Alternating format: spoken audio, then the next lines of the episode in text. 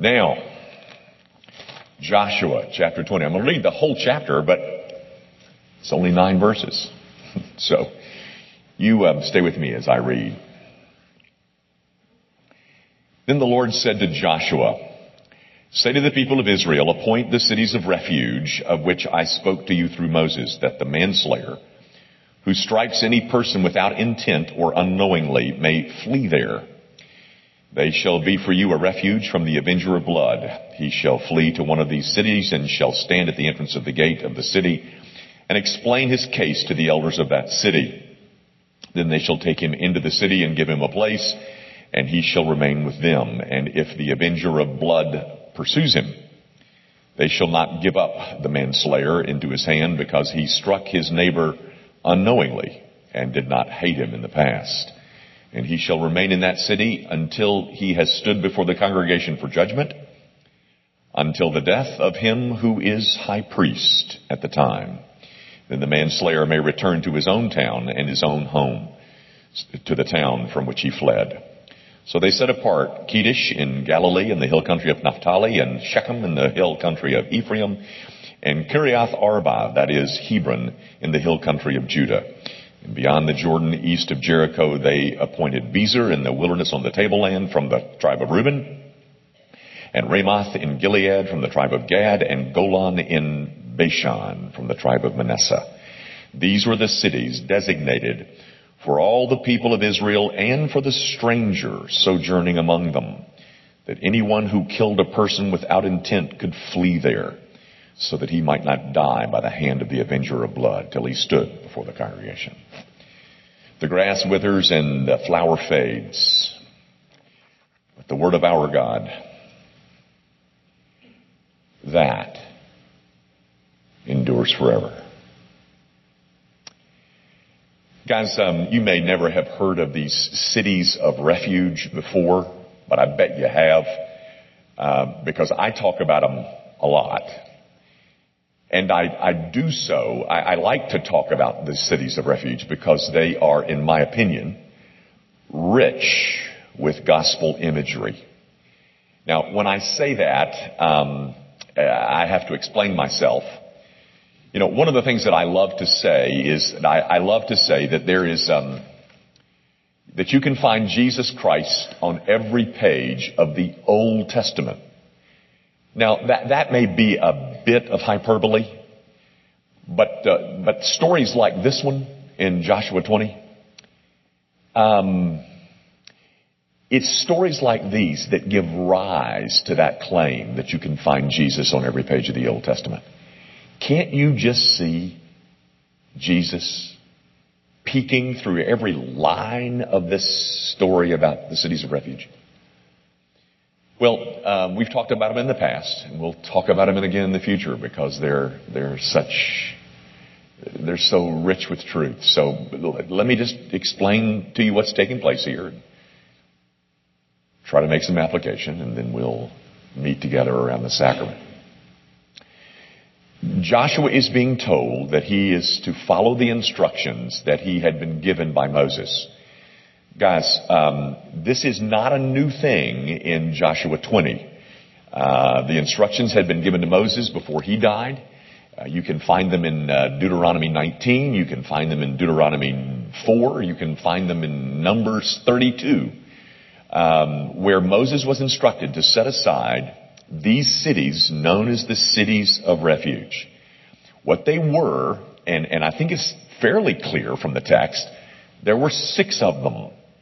There were three on one side of the Jordan and three on the other side of the Jordan. If you, if you know anything about the geography of Israel, the Jordan River kind of comes north and south, and so there were three cities on, on the west side, on the east side, and three cities on the west side. They were found in the north, the south, and the central.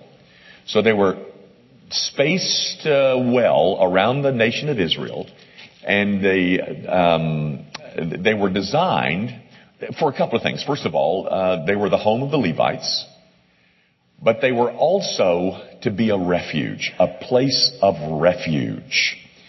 I, I can tell you this: they also they also pointed to the refuge. We'll talk about that in a minute. But they were, they were six cities. They're named for you. I read that. I know that's somewhat boring here about cities. But one of the things that the Bible does is that it, it, it, allows us to see that it is making truth claims.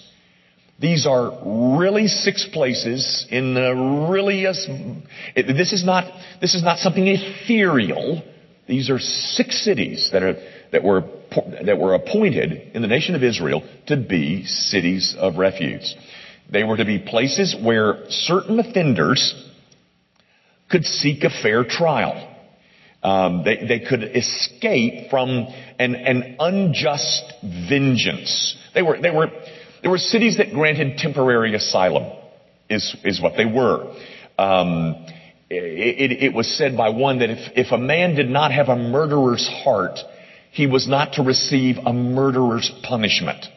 And so if you didn't have a murderer's heart, eh, but you killed somebody, you could run into the city of refuge. Now, n- notice uh, in verse 3, any person without intent or unknowingly. That is, um, other translations uses the word accidentally and unintentionally. The manslayer who killed someone without intent that was accidental or perhaps even unknowing, these cities were for them. In fact, the Bible even gives an example. Um, the, the example's found in Deuteronomy 19, I think. And the exa- it's a good example. The kind of person these cities were designed for were like this. And, and, and the, as I said, the Bible gives you an example. You, you're, you're out in the woods, and you, you and your neighbor are chopping down a tree. And uh, while you're chopping down the tree, your axe head flies off of your axe handle and hits your neighbor in the head and kills him.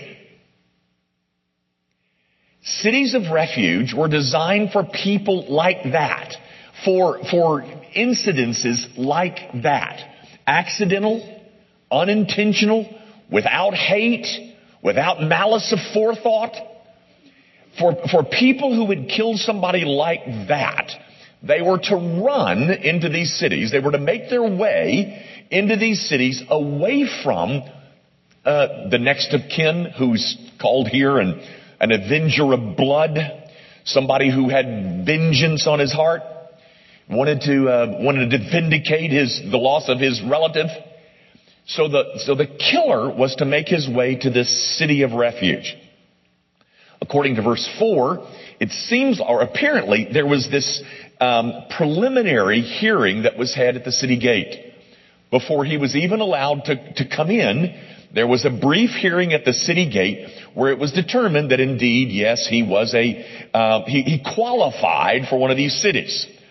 Now, verse 6 is kind of key, guys. Take a look at it. And he shall remain in that city until he is stood before the congregation for judgment, until the death of him who is high priest at the time, then the manslayer may return to his own home, and his own town, to the town for, from which he fled.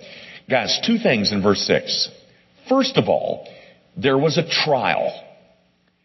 The trial was designed to determine whether or not indeed it was without intent and unknowing, if it was accidental.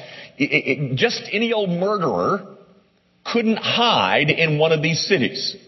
He had to stand trial, and and it had to be determined that indeed um, that he was not a murderer. He, he was a killer, but he was not a murderer.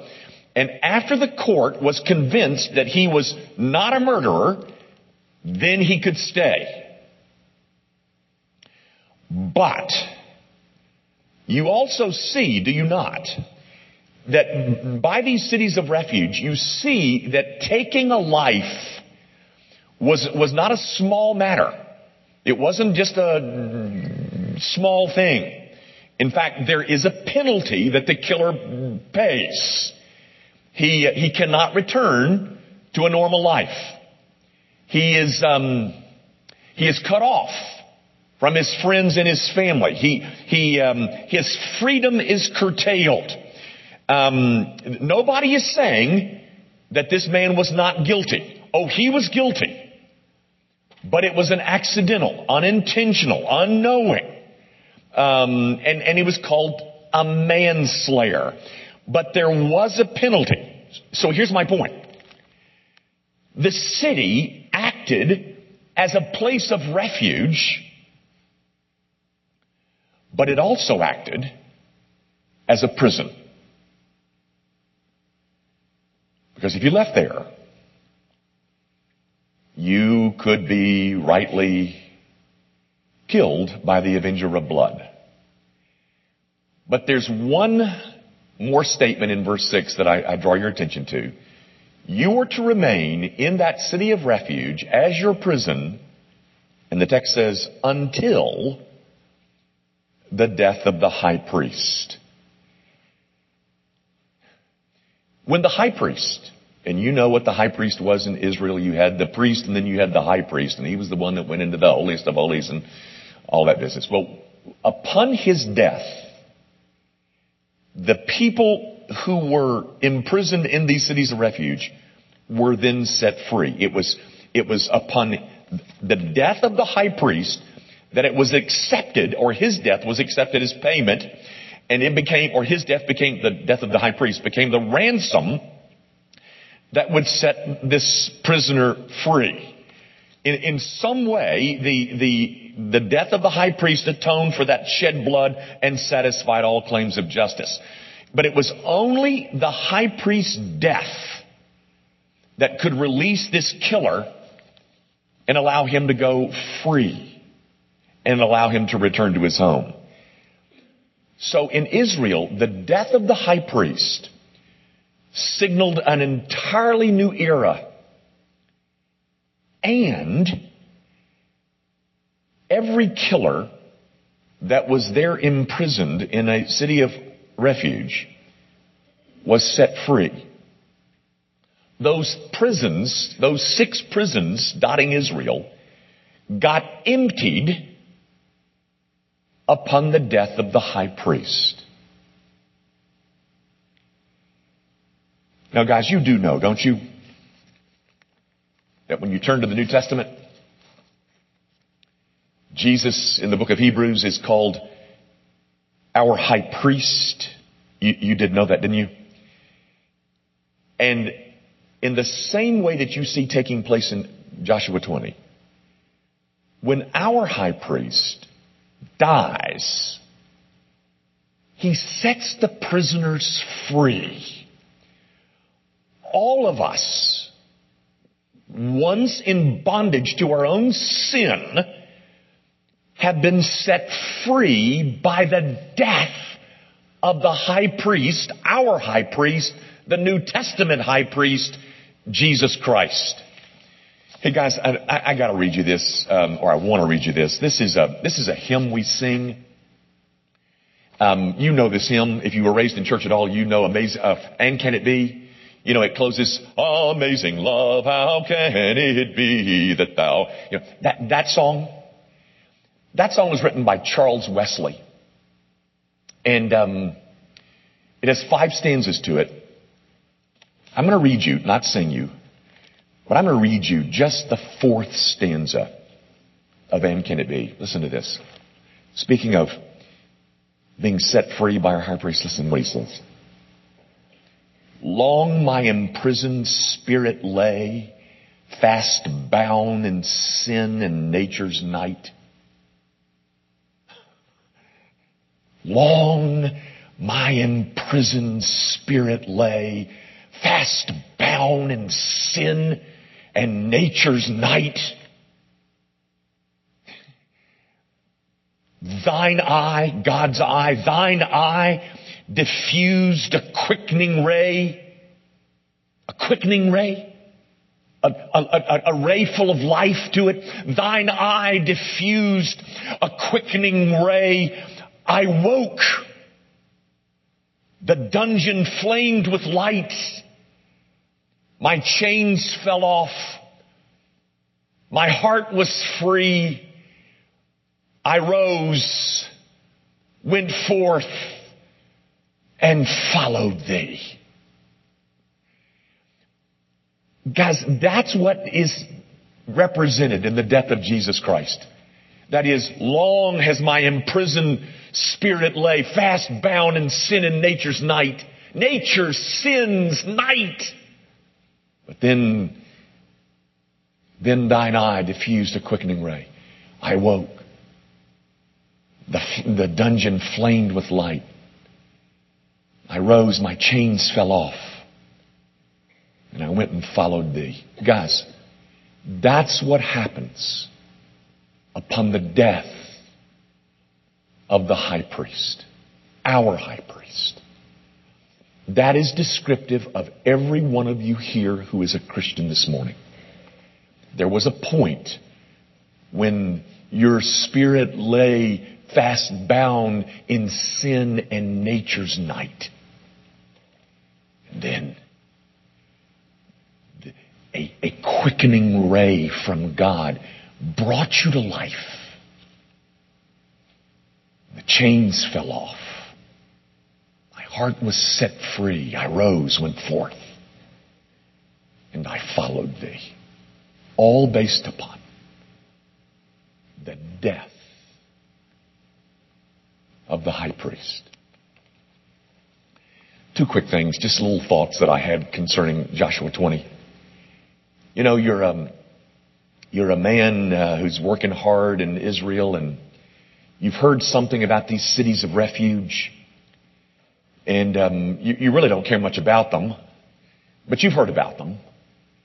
But then you go out one day to chop down a tree with a friend of yours, and your axe handle flies off, and your axe head flies off the handle and kills your neighbor.